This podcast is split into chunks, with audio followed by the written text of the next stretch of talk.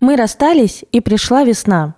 Всем привет! С вами подкаст «Мы расстались». За микрофонами Никита Савельев. И Анастасия Ершова. Отношения после развода или отношения после расставания. Когда вообще возвращаться в дейтинге? Есть ли жизнь после развода и расставания? Придет ли ко мне еще хоть раз в жизни любовь? Когда вообще легально подкатить к человечку в процессе расставания или в процессе развода? Особенно, если был знаком с прошлым партнером.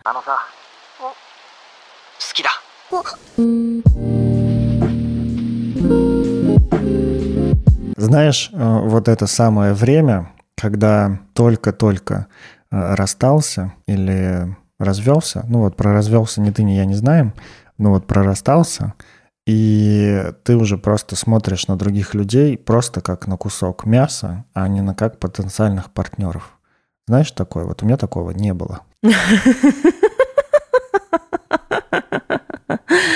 А у меня было. Я не согласна с тобой, что ничего не знаю про развелся. Ну, потому что, да, с одной стороны, у меня никогда не стояло штампа в паспорте, я не разводилась. С другой стороны, я так много работаю с мужчинами и женщинами перед разводом, после развода, в процесс развода, что вообще-то, ну, это одна из таких основных тем, с которыми ко мне приходят, угу. развестись, завершить отношения, пережить развод или пережить последствия развода, поэтому... Ничего себе, вот это у тебя специфика работы. У меня их несколько, но разводы, да, это одна из. Что я совсем ничего не знаю про разводы, я не согласна. У тебя бывало такое, вот ты говоришь, когда смотришь на всех как... На кусок свежайшего стейка? Знакома ли тебе вот эта вот мысленная позиция, которая звучит так, ну все, теперь я буду только трахаться, и пошли в жопу все отношения. Господи, да конечно. После каждого расставания у меня такие мысли. Слишком сложно, до свидания, нахуй это все вообще нужно. Буду просто трахаться в свое удовольствие. И все до поры до времени хорошо работает, а потом начинается эта человеческая тоска о близости, и ты думаешь, блядь, может быть, не так уж плохо отношения. Приходишь к терапевту, говоришь, может быть, эти отношения не так уж плохо. Она говорит, ну, слава богу, как я тебя ждала. А потом ты через э, сессию еще говоришь, да, и похуй на отношения, про работу давай поговорим. И, в общем, мучаешь своего терапевта, мучаешься сам. По-моему, сейчас было что-то личное, да? Да, конечно, конечно, это было что-то личное. И да, мне знакомо это чувство, но не так, что типа буду ебать все, что движется, а скорее, что никакой включенности там глубокой не хочется, никаких планов на будущее не хочется, никаких вообще мыслей о семье и чем-то серьезном не хочется. Но хочется секса, хочется, там, не знаю, восхищения, Хочется ходить на свидание, ненавязчиво быть рядом с каким-нибудь ненавязчивым человеком. И, скорее всего, даже не с одним. Я, я добавлю еще одну разновидность, которая тоже начинается с идеи, что нахер отношения, нахер близость, не хочу это выстраивать, мне этого хватило, это слишком опасно. Только у меня это больше отличалось в плане того, что даже, ну, даже как бы секса не хотелось, потому что секса тоже достаточно такая близость и интимность. И вообще подходить к другим девушкам девушкам. Вот в моем опыте расставания первое время вообще не хотелось, и вообще просто, ну, как-то максимально становился монахом я на это время. Вот, и, это ну, другая разновидность, и так тоже нормально. Это важно, чтобы наши слушатели не подумали, что с ними что-то не так, если они не пошли трахать все направо-налево после расставания. Господь, да, конечно, нет. У меня в практике было и такое, что наоборот э, вообще не хочется ничего и никого, я там с головой уходила в работу, так тоже было. Да, вот это мой вариант. Ну, а у меня бывало и так, и так, бывало по-разному. То, что ты говоришь про там разных партнеров, с кем просто хочется иметь какую-то там сексуальную связь и там приколь, прикольное времяпрепровождение, это я тоже понимаю, у меня это скорее появлялось ну, там, сильно после расставания, когда уже какая-то первая вот эта вот часть, все, я монах, она заканчивалась, и я такой понимал, что, ну нет, похоже, все-таки не монах, и надо вернуться в жизнь. Прости меня, орден боевых монахов, не сегодня. Грех, на мне. Получается, есть вариант, значит. Шальная проститутка, боевой монах. И я думаю, есть еще третья категория. Это те люди, которые, выйдя из одних отношений, сразу же вступают в другие. А некоторые переплевывают их и начинают одни отношения, новые отношения до того, как закончат старые. И назовем мы их... Хитрецы. И назовем мы их двуручная пила. Господи, блядь, Никита. Так, двуручная пила дружба. Ты говоришь, расставшись, сразу вступают нов- в новые отношения. Ну, бывает, что это не сразу-сразу. Для меня как будто бы в этом есть что-то стыдящее, что типа сразу, у плохо-плохо. Что значит это сразу? Это, ну вот, типа, правда, пока я еще не рассталась с прошлым партнером, я уже как бы в новых отношениях. Это сразу? Ну, это как-то вот вроде сразу. А через месяц это сразу? А через два месяца это сразу?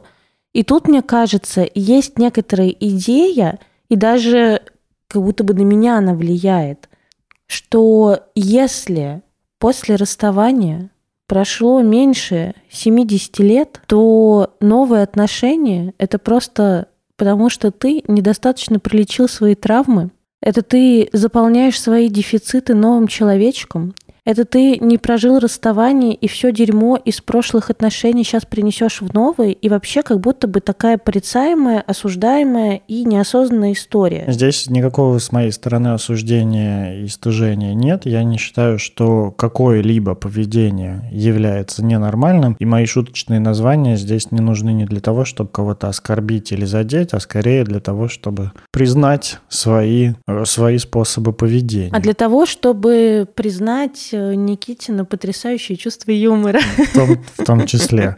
Ну и чтобы как типировать себя, потому что все мы знаем, что люди делятся на два типа, на- ну в нашем случае на три. Вот, и хорошо бы найти себя вот среди этих типов и потом написать в сторис о том, какой вы тип, попутно отметив наш подкаст. Короче, я никого не хотел осудить. Если вы осудились и застыдились, все с вами нормально, потому что, например, Настя вот эта вот шальная проститутка по этому типажу, я боевой монах по Сам ты, этому блядь, типажу. проститутка. Я иногда монах Ты еще. иногда еще и монах.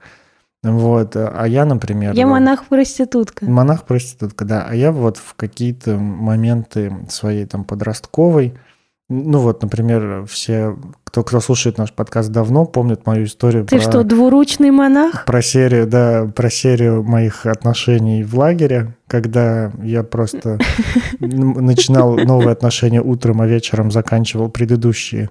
То в каком-то месте я тоже такой двуручный этот монах. Вот. Это нормально, мы все с вами такие, и стыдиться тут нечего. А если вы не такой, то вполне себе возможно, вы не такой и придумали свой какой-то новый орден. Я согласен с тобой, что здесь нет никакой нормы в плане того, когда надо начинать отношения после расставания. И когда мы говорим про двуручную пилу, мы говорим, ну, просто вот про какой-то такой быстрый переход и сами... Быстрый старт. Да, быстрый старт, быстрый старт, и сами определяйте, что для вас значит быстрый. Для кого-то там месяц быстро, для кого-то полгода быстро, для кого-то там два дня это уже медленно. Два, за два дня можно прожить кучу расставаний. У тебя в лагере так и было. Сам, да, сама идея, ну когда времени мало, Настя, приходится идти на меры. Жизнь заставила вертеться. Да, жизнь заставила, хотела, жизнь заставила вертеться. Согласен, согласен. Девушек было так много, что хотелось попробовать всех и побольше. Шлюха! Нет, называется «беру по жизни все». Ты что, оправдываешься? Нет, я скорее затасковал по поводу того, что нравилось все-таки мне больше, а времени не хватило. Возможно, у меня... Ну, слава богу. Если бы я на две смены приехал, возможно, у меня было бы 8 отношений, а не 4. Или 16, Или- потому что ускорился бы. Да, да, отработал бы навыки, на- нанял бы помощников, которые бы заканчивали отношения за меня. Что я хотел сказать? И, возможно, для кого-то а, даже срок там, в два года, в три года, в пять лет, в 10 лет может показаться недостаточным для проживания предыдущих отношений и начала новых отношений. Вот. Таки, такую категорию мы назовем медленный пинг. И это тоже не что-то унич- уничижительное, скорее снисходительное такое. смешно. Смешное и снисходительное, да. Слушай, знаешь, что мне кажется, мы с тобой невольно даже сами стали распространителями такой токсичной идеи, вот этой вот осознанной, что сначала, блядь, проживи расставание, а потом иди в новые отношения.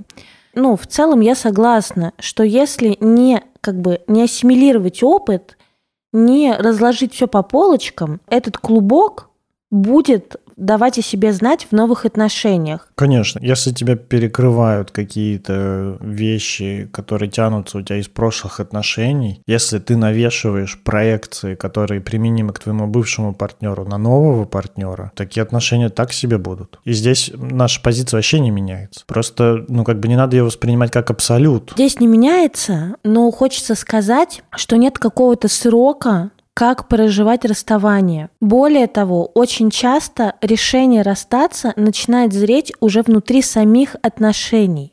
И мы так внутренне уже начинаем проживать это расставание, когда начинаем смиряться с идеей, что отношения заканчиваются. И это тоже важно брать в учет. А еще важная ремарка, если вы ходите на терапию, э, если у вас есть место, где обсудить и прошлое, и новое, то, господи, реально, хоть через два дня вступайте в новые отношения, разберетесь, блядь, попутно. Я скорее противник такого перекладывания ответственности на нас за решение, когда вам начинать отношения. Ты своей фразой такой, мне кажется, поддерживаешь это перекладывание ответственности. Вы в терапии, то, пожалуйста, хоть на второй день. Есть, правда, люди, у которых достаточно осознанности, достаточно навыка замечания себя, которые не потащат, например, ну, которые смогут увидеть свою какую-нибудь проекцию э, со старого партнера на нового, которые смогут увидеть какие-то свои там э, неадекватные ситуации, там поведение, решения и мысли, и смогут себя в этом остановить и как-то вернуться к своему текущему партнеру и воспринять его так, ну, по крайней мере, постараться воспринять его таким, какой он есть, а не таким, каким он кажется после наших прошлых отношений. А есть люди, которые точно так же будут в терапии, но у них будет меньше осознанности. И люди разные все, и начинаем мы все с разных позиций и с разных точек. Это как есть, ну вот, например, в гештальте рекомендация о начале практики после второго, второго года где-то там, ну, в конце второго года обучения. И тогда, э, ну, и если следовать ей, то, ну, вот конкретно ей, то тогда, ну, все равно на старт выйдут терапевты, учащиеся терапевты разного уровня. И здесь точно так же э, нет одной универсальной даты для всех. Каждый человек сам для себя принимает решение – идет он новые отношения или не идет, эм, сам принимает как-то решение считать себя э, достаточно каким-то уже целостным и осознанным для того, чтобы не навесить ничего такого прям серьезного лишнего. Это не наша ответственность решать, когда вы можете начинать отношения после расставания или развода, а когда не можете. Это ваша ответственность, и ответственность здесь именно в плане ну, нести ответ за ваш выбор. Ну, во-первых, ты, конечно, невероятно прав, что у каждого своя ответственность, и точно даже в очень любимом подкасте не надо слушать и искать рекомендации, а когда мне уже можно. Искать разрешение, вот. да. Да, искать разрешение. Ну, или как бы найдите разрешение э, в нашем подкасте решать самостоятельно и решайте самостоятельно. Да, и ошибаться. Потому что это тоже нормальная часть про то, чтобы переоценить или недооценить свои силы подумать, что, ну, похоже, я прожил там все свои, значит, переживания с прошлых отношений, и теперь могу начать новые, вступить в новые, а потом такой, типа, и тут бац, бац, бац, бац, бац, бац, бац, бац, бац, и вот пошло-поехало. Вот, это тоже нормально. И точно так же нормально поймать себя на том, что, типа, так, буду ебаться, и вот можно всех посмотреть, а потом э, внезапно обнаружить себя в отношениях, э, в новых тоже нормально. Все, все нормально, на что вам дал согласие другой человек, с которым вы это делаете. Мы, конечно, такие с тобой тут э, нихуя себе вообще буддисты. Все нормально, что нормально, блядь, к чему готов, так и живи. Хорошие слова, кстати. Слова хорошие, но ты пидор, да? Так ты, мне кажется, говорил в прошлом выпуске. Чё по дейтингам? Когда возвращаться, как возвращаться? Если вы достаточно чувствительны к себе, то вы сможете заметить вот эту вот часть про «хочу опять свиданий», «хочу романтики», «хочу вин винных вечеров», «хочу там гулять по парку». Хочу знакомиться с разными людьми, трахаться, хочу посмотреть, кто сейчас есть на рынке отношений после, там, не знаю, 10 лет э, брака или 15. Да, да, там разные могут быть мотивации говорю тут о том, что, ну, как-то, если вы чувствительны к собственному интересу, то для вас вопрос, когда устанавливать а, дейтинговое приложение или идти смотреть других людей, он не стоит. Более того, если вы чувствительны к самим себе, вы сможете в какой-то момент заметить, что вы стали обращать внимание на других людей, на людей, которые вам потенциально интересны как... как... Слишком сложно. Помогите. Что значит достаточно чувствительно? Что, блядь? Как почувствовать? Ну вот почувствовать. Вот, ну, тут другого ну, вот ответа я почувствовала. Нет. Вот я сейчас почувствовала, что я хочу в дейтинге заходить. У меня там анкета в Тиндере вообще старая, а здесь Тиндер популярнее всего. И это мне надо анкету переписать и новые фотки добавить. Мне так впадло, что я такая, о, Тиндер, потом такая, бля, Тиндер. Ну вот почувствовала и еще раз потом почувствовала. А мне хочется просто, у меня анкета была новая, а я могла только лайкать и свайпать. И отклонять. Любишь кататься, но саночки не любишь возить. Да. Ну и сиди со старой анкетой, значит, пока что, раз выбираешь сидеть со старой анкетой. Что?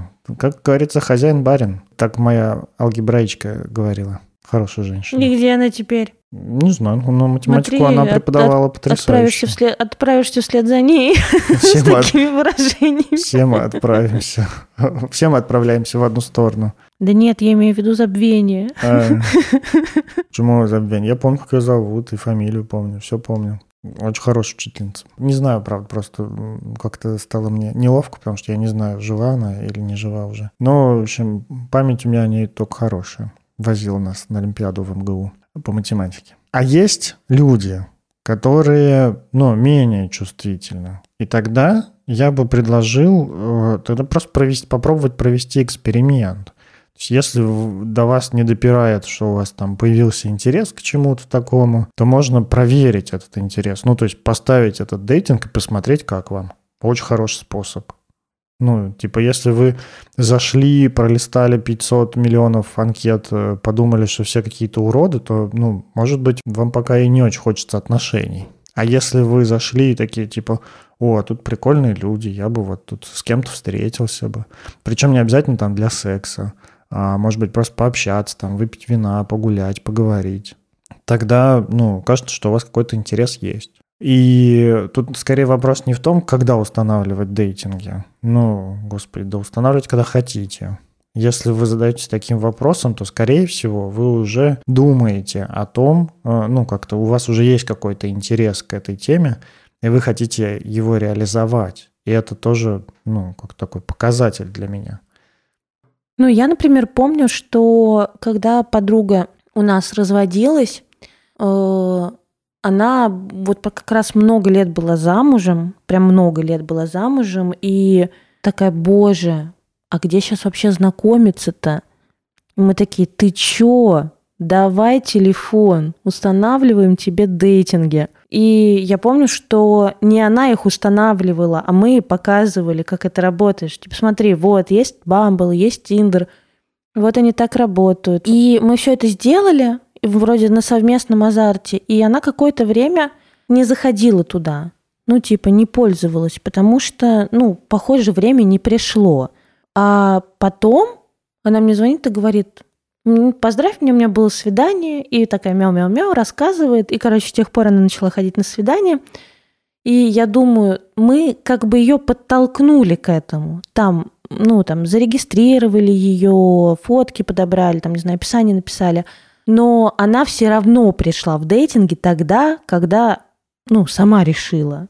Никого не заставить. Знаешь, тут есть притча, мне кажется, я ее уже рассказывал, про Дона Хуана и Карлоса Кастанеду. Что вот шли, шли они по дороге, и ползет, ну, там, гусеница, по-моему. Ну, короче, вот кто-то, живность какая-то. Ползет гусеница, и Карлос Кастанеда взял ее и перенес на другой край дороги, ну вот куда она ползла. И Дон Хуан ему говорит, ты дурак. Возможно, это был весь ее жизненный путь. А ты сейчас лишил ее возможности этот жизненный путь пройти и обрести какое-то собственное становление. И Карловск стало так стыдно, что он решил поднять эту гусеницу и перенести ее обратно. И Дон Хуан опять ему закричал, говорит, ты идиот. Возможно, на, его, на ее пути был такой дурак, как ты, который перенесет ее на другой конец дороги, и теперь ее путь увеличится вдвое. Все. Короче, ну, неизвестно, насколько мы здесь э, для, друг, для пути других людей. Вот. А есть еще буддийское одного другому не сгубить, одного другого не спасти, что-то такое. Как- как-то так, но только я не знаю, что ты забыл на моей территории. Иди про любовь, читай, читай свои строки.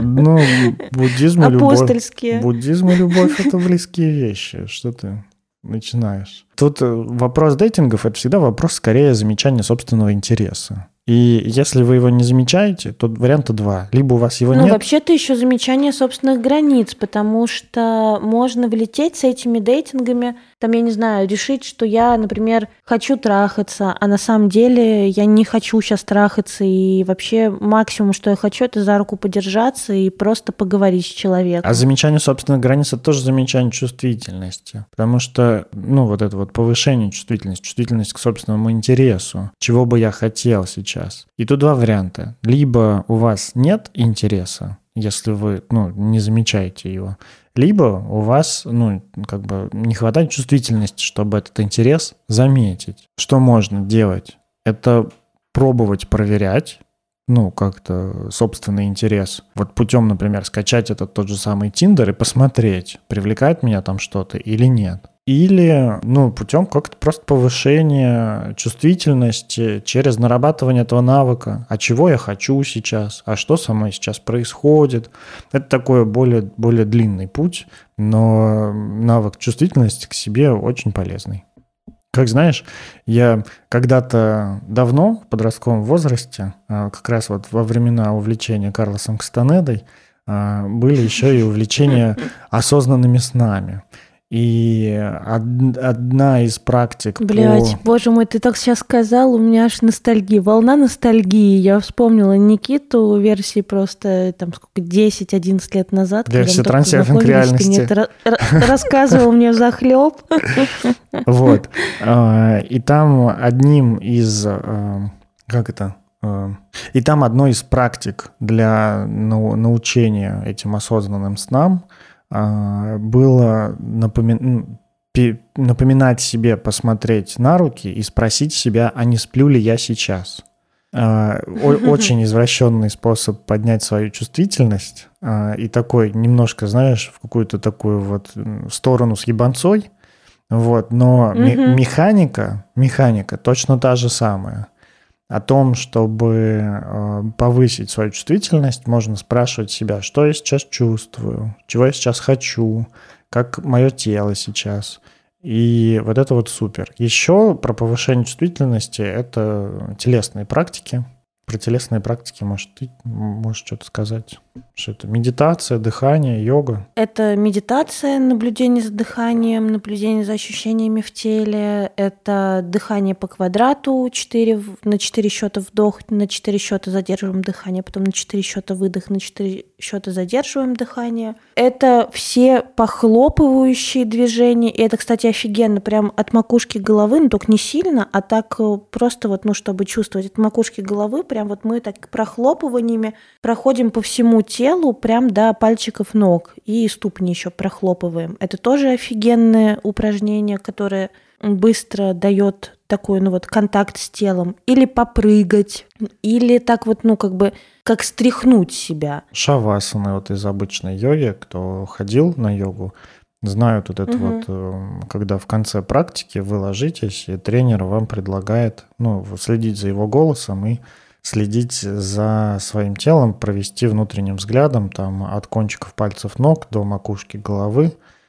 заметить все свои части тела. Напряжение и расслабить их э, да, ну, да. вот в шавасане. Да, да, да. И... и, кстати, запись этой практики вообще вот самой шавасаны, их очень много в интернете. В Ютубе, да. Найдете. Извините за упоминание, но ВКонтакте до хера вообще этих записей. Ну, реально, когда я искала запись Шавасаны, я смотрела на всех площадках, за которые я плачу, блин, и не нашла. Зато ВКонтакте сколько хочешь, блин. Чисто Разными голосами, Сл- слушаешь, на разных языках. слушаешь практику шавасаны, а у тебя бесплатный контакт, и в середине этой шавасаны тебе говорят там, посмотрите, нас, по- обратите внимание на кончики своих пальцев. Доступные шины только зимой. По скидке 4 колеса, пятое в подарок на докатку. Лучшее, лучшее сцепление с дорогой.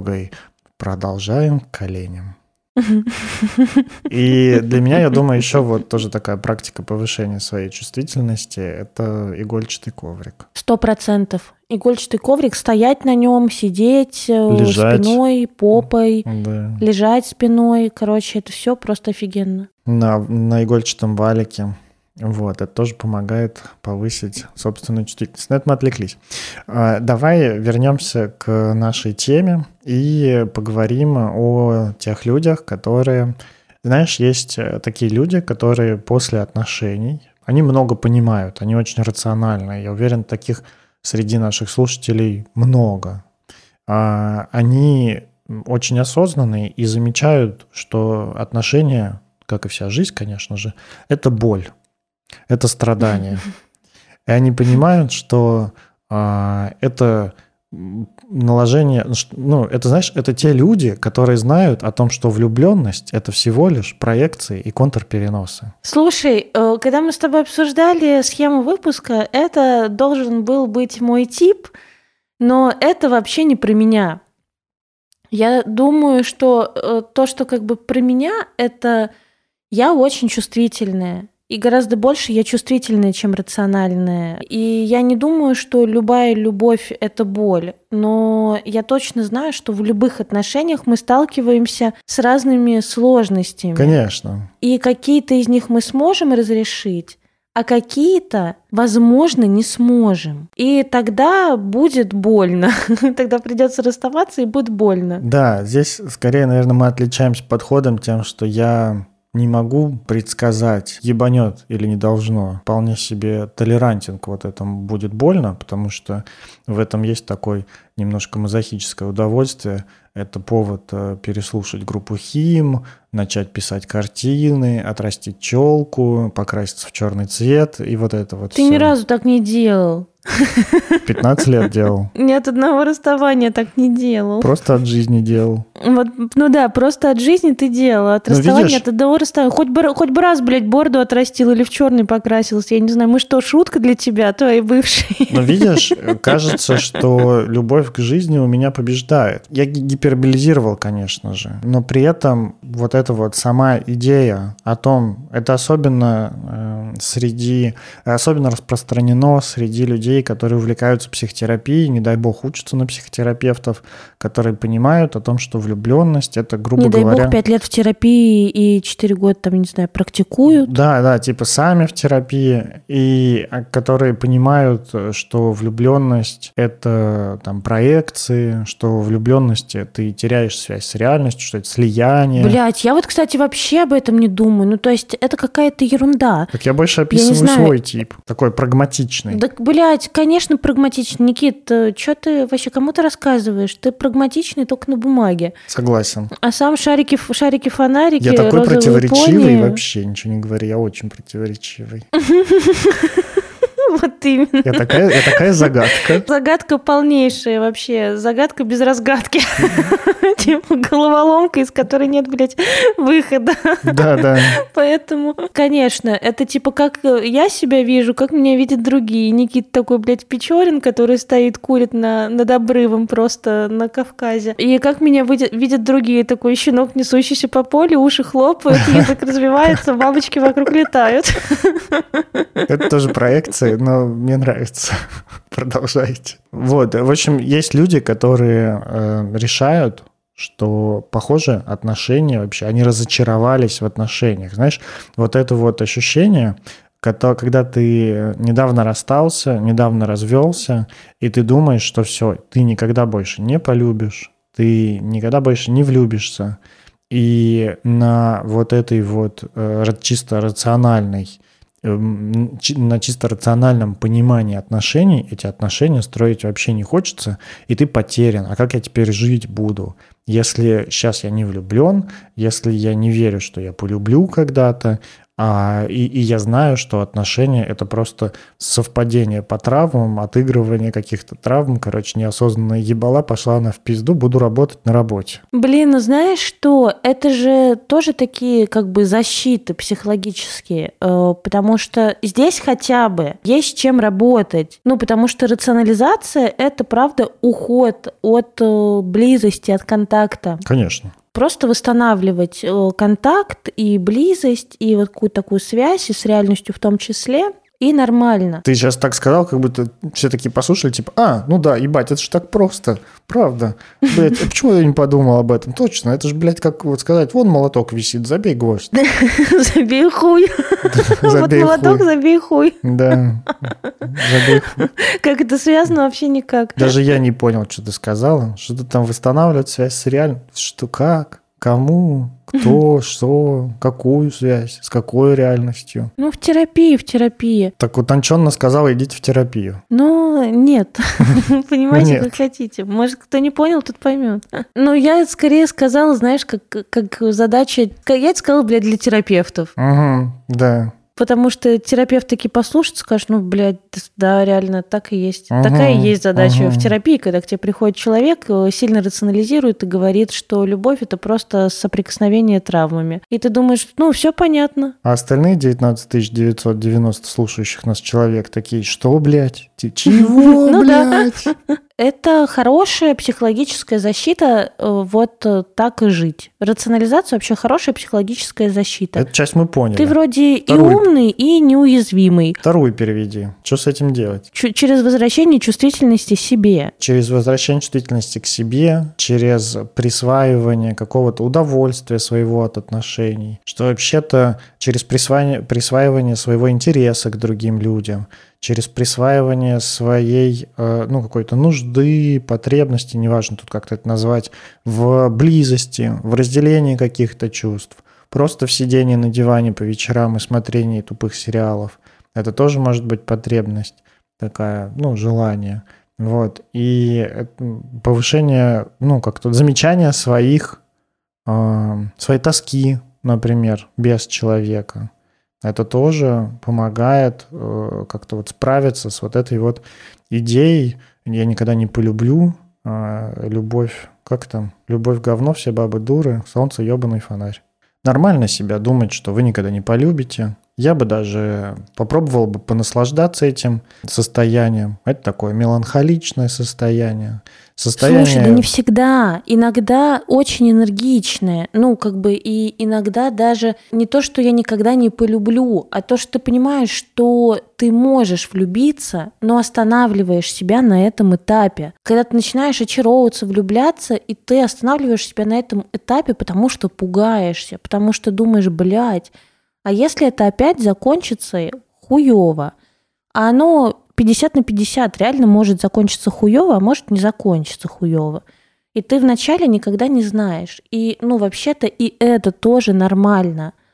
Браться сначала как бы за отношения, подвлюбляться, подвлюблять в себя, а потом все бросать и избегать. Это тоже, ну, как бы нормально. И это может быть вообще не меланхоличное состояние. Такое тоже А наоборот, такое правда. очень открытое, очень чувствующее, но очень пугливое. Если наши слушатели сейчас как-то совсем потеряны в том, э, раз все нормально, то что тогда делать э, и о чем думать? Я бы, наверное, знаешь, вот э, думаю о такой фразе, о том, что страдание, вообще страдание, это про несоответствие своих убеждений о себе и реальности. Вот, наверное, то это вот про такое, что страдание — это думать, например, о том, что мне надо отношения выстроить, и вообще-то я типа хочу влюбиться, и не признавать свое какое-то что отча... свое отчаяние, свое какое-то вот, вот это вот упад... это, упаденчество, это правильно так называется? Упадничество. Упадничество. Свое упадничество, непризнавание своей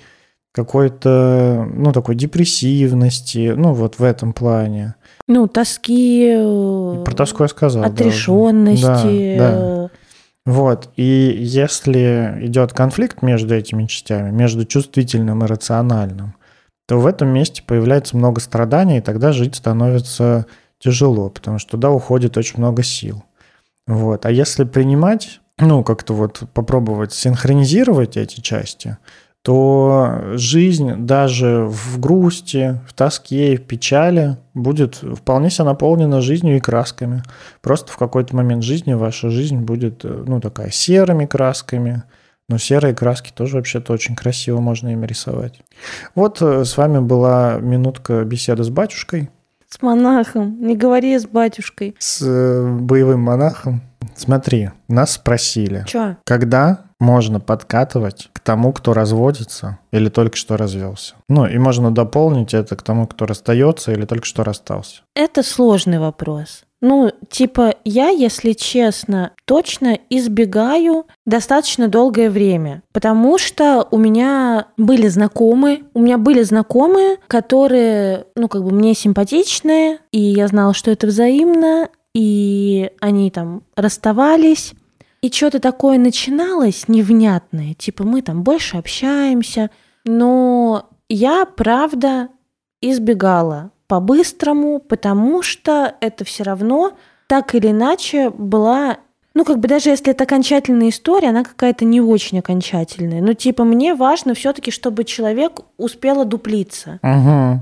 В этом смысле я э, замечаю свою симпатию и интерес. С одной стороны, я замечаю свою симпатию и интерес, и в этом случае я думаю о двух вещах. Первое, мне этот человек симпатичен и интересен, когда он в отношениях, и без отношений он мне тоже будет интересен. А это важно, блядь.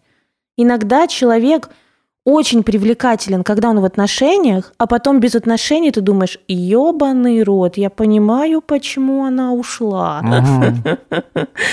И без отношений тебе этот человек уже не так привлекателен и интересен. И это важно. Поэтому я все-таки смотрю э, на то, чтобы ну, человек как бы прожил какое-то время без отношений, и я смогла еще раз оценить свою симпатию. Не человека, а свою симпатию к нему, свой интерес.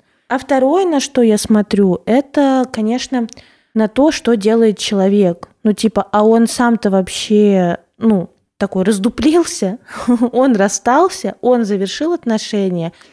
Не так, что, типа, прожил ли он все стадии горя, э, а так, что, ну, как бы принял ли он окончательное решение расстаться. Я думаю, это хорошее место, котором, правда, можно спросить себя, а что тебя мотивирует вступать в отношения с человеком, который ну, заканчивает только-только свои предыдущие отношения, либо только что закончил.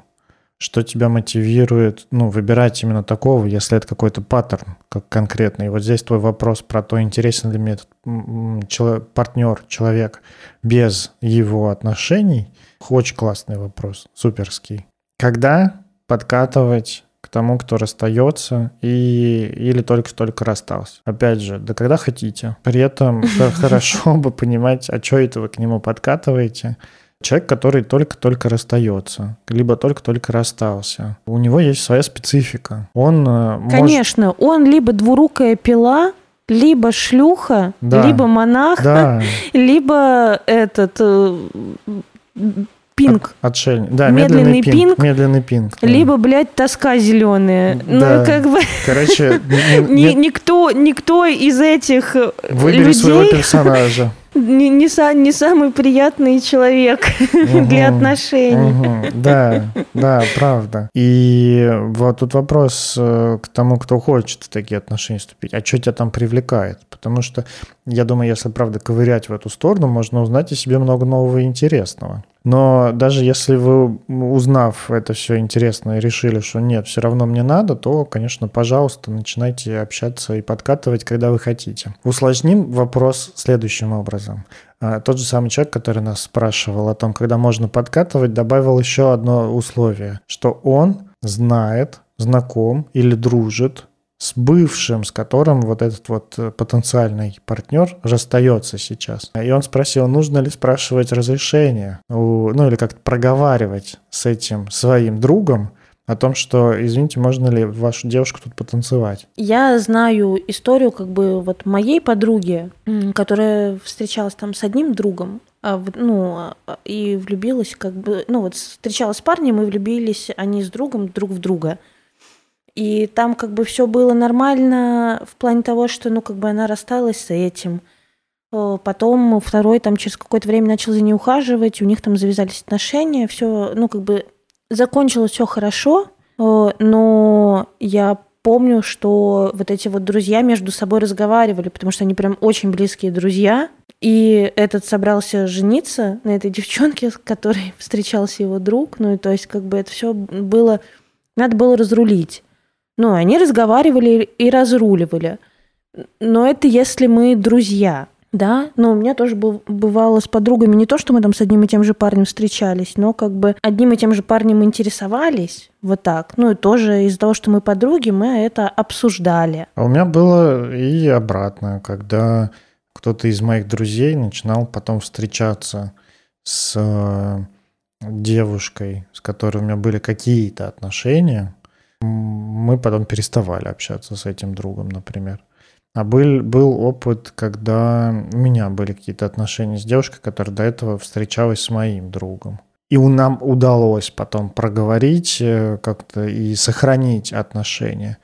И что я точно могу сказать, что это пиздец, как дохера напряжения. Очень много в этом напряжения, очень много в этом чувств, и требуется дичайшая сила, дичайшая выдержка, сильное желание остаться в хороших отношениях, сохранить дружбу, сохранить хоть какие-то отношения. И эм, еще, наверное, важен такой вот навык какого-то осознанности, выдерживания э, напряжения и умение говорить о нем. И так как э, этими навыками и обладают ну, далеко не большинство людей на этой планете, то я бы сказал о том, что большинство таких сценариев будут развиваться в сторону потери одних или других отношений. Даже наличие и умение замечать свои чувства, говорить о своих чувствах, выдерживать свои чувства, э, их и желать сохранить свои чувства не гарантирует того, что вы сохраните дружбу или какие-то хорошие отношения там, или близкие отношения с человеком, от которого ушел э, ваш новый партнер. Просто потому что э, осознанность осознанностью, но осознанность не означает сразу же автоматическое... Отсутствие ненависти. Да, да, да. Да, отсутствие ненависти, отсутствие обиды, отсутствие боли и так далее и тому подобное. Ну и, блядь, мне вот, мне вот э, была эта твоя позиция близка тогда, 11 лет назад, когда мы познакомились, она мне близка и сейчас. Че, девушек, блядь, мало? Да. Че, пацанов, блядь, мало? Да, Че, да. людей, блядь, мало? У нас перенаселение на планете. Людей дохуя, жопой жуй. При всем желании всех не перепробуешь, и можно не пересекаться. Да, да. И вот мой вот этот вот опыт э, каких-то отношений с девушкой после того, как у нее были какие-то отношения с моим другом, он был такой очень случайный, спонтанный, я больше его никогда не повторял. И тогда я для себя, ну, вот правда вывел вот эту вот э, известную фразу «bros before horse». Не, ну, не horse, а horse. «Bros before horse, man». А horse как переводится? Хо, хо это сокращенно от хор, ну, типа шлюха. Ну, короче, типа, братишки вперед телочек, типа вот. Братишки, ага. важ... братишки важнее телочек. Сучек. Братухи вперед шлюхи. Да, О, хороший литературный перевод. Ты там не Пушкин случайно? Не Пушкин, но кое-что знаю о литературе. Тогда тебе надо еще перевести там еще какие-нибудь вот эти амери... американские фразочки, типа Roses are red, Flowers are green, I like your legs and in between. А, типа я люблю твои ноги и то, что между? Тоже запоминайте себе стишок, будете рассказывать. Это романтично и немножко нагло. Мне кажется, на этой романтичной и немножко наглой ноте нам пора заканчивать. Давай тогда даже не будем давать никаких советов тем, кто вступил в новые отношения, но еще не прожил отношения, потому что мы, правда, много сказали тут обо всем. Ну, в общем, угу. тогда подведем итог что желание ну, строить отношения, влюбляться, после расставания или после развода ко всем приходят в разное время. Кому-то, правда, вообще не приходит. Если у вас сейчас нет этого желания паниковать о том, что оно никогда не появится, а, не стоит, потому что, скорее всего, появится. Мы все-таки люди, нам нужны другие люди, у нас есть потребность близости, в каких-то отношениях, и как-то оно найдет свою реализацию. Вот. Это, ну, для большинства... Ну, а пока что можно просто отъебаться от себя и заняться другими делами. Да, нормально. Ну, типа не отношениями, не отношениями едиными. Да, нормально э, по-всякому себя вести после расставания, нормально быть и боевым монахом, и проклятой проституткой, а, шальной проституткой, и двуручной пилой, и медленным пингом, и э, всеми другими персонажами. И самым унылым классами. человеком на свете. Да, самыми унылыми людьми. Можно нормально жениться на работе после этого, э, ну, или там выйти замуж за работу после, того, после расставания.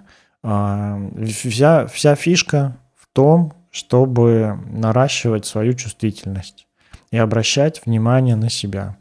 Вы можете эту чувствительность проверять, заходя там в приложение, обращая внимание, там, смотрите ли вы на других людей потенциальных для ваших каких-то отношений. Таким образом вы сможете заметить свой интерес.